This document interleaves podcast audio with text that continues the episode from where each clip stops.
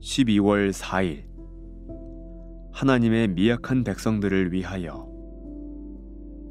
그때 가이사 아구스도가 영을 내려 천하로 다 호적하라 하였으니 이 호적은 구레뇨가 수리아 총독이 되었을 때 처음 한 것이라. 모든 사람이 호적하러 각각 고향으로 돌아가매 요셉도 다윗의 집 족속이므로 갈릴리 나사렛 동네에서 유대를 향하여 베들레헴이라 하는 다윗의 동네로 그 약혼한 마리아와 함께 호적하러 올라가니 마리아가 이미 잉태하였더라. 누가복음 2장 1절에서 5절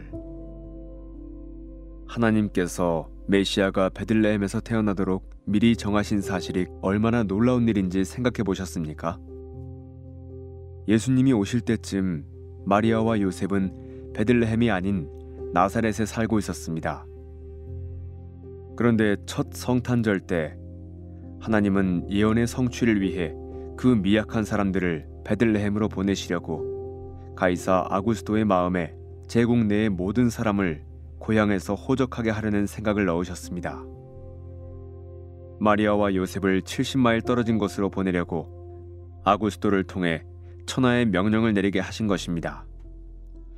이 세상의 모든 뉴스들은 정치, 경제, 사회적으로 큰 쟁점들에 관한 것이며 큰 권력과 지위를 가진 국제적 저명 인물들에 관한 것입니다. 이런 세상에서 70억 인구의 하나로 살아가는 자신이 아주 작고 보잘것없게 느껴진 적은 없으신가요? 그럴지라도 낙심하지 마십시오. 마리아와 요셉을 베들레헴으로 보내신 사건에서 보듯 정치 권력이나 거대 기업들은 하나님의 미약한 백성들을 위해 하나님의 인도를 받고 있습니다.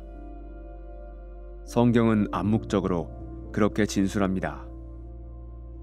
하나님은 자신의 말씀을 성취하고 자기 자녀들에게 복을 주기 위해 제국을 움직이시는 분입니다. 당신에게 고난이 닥쳤다고 해서 하나님의 손이 짧아졌다고 생각하지 마십시오. 하나님의 목적은 우리의 번영이나 명성이 아니라 우리의 거룩함입니다. 하나님은 그 목적을 위해 온 세상을 다스리십니다. 잠언 21장 1절은 이렇게 말합니다.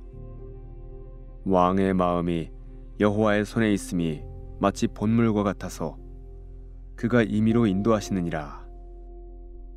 하나님은 자기 백성의 구원과 성화를 위해 왕의 마음조차 임의로 인도하십니다. 크신 하나님께서 미약한 백성들을 위해 역사하고 계십니다.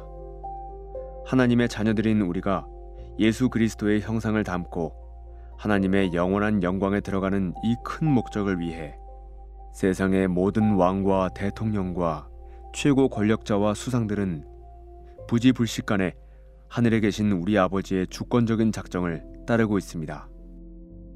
우리는 이 사실을 크게 기뻐해야 합니다.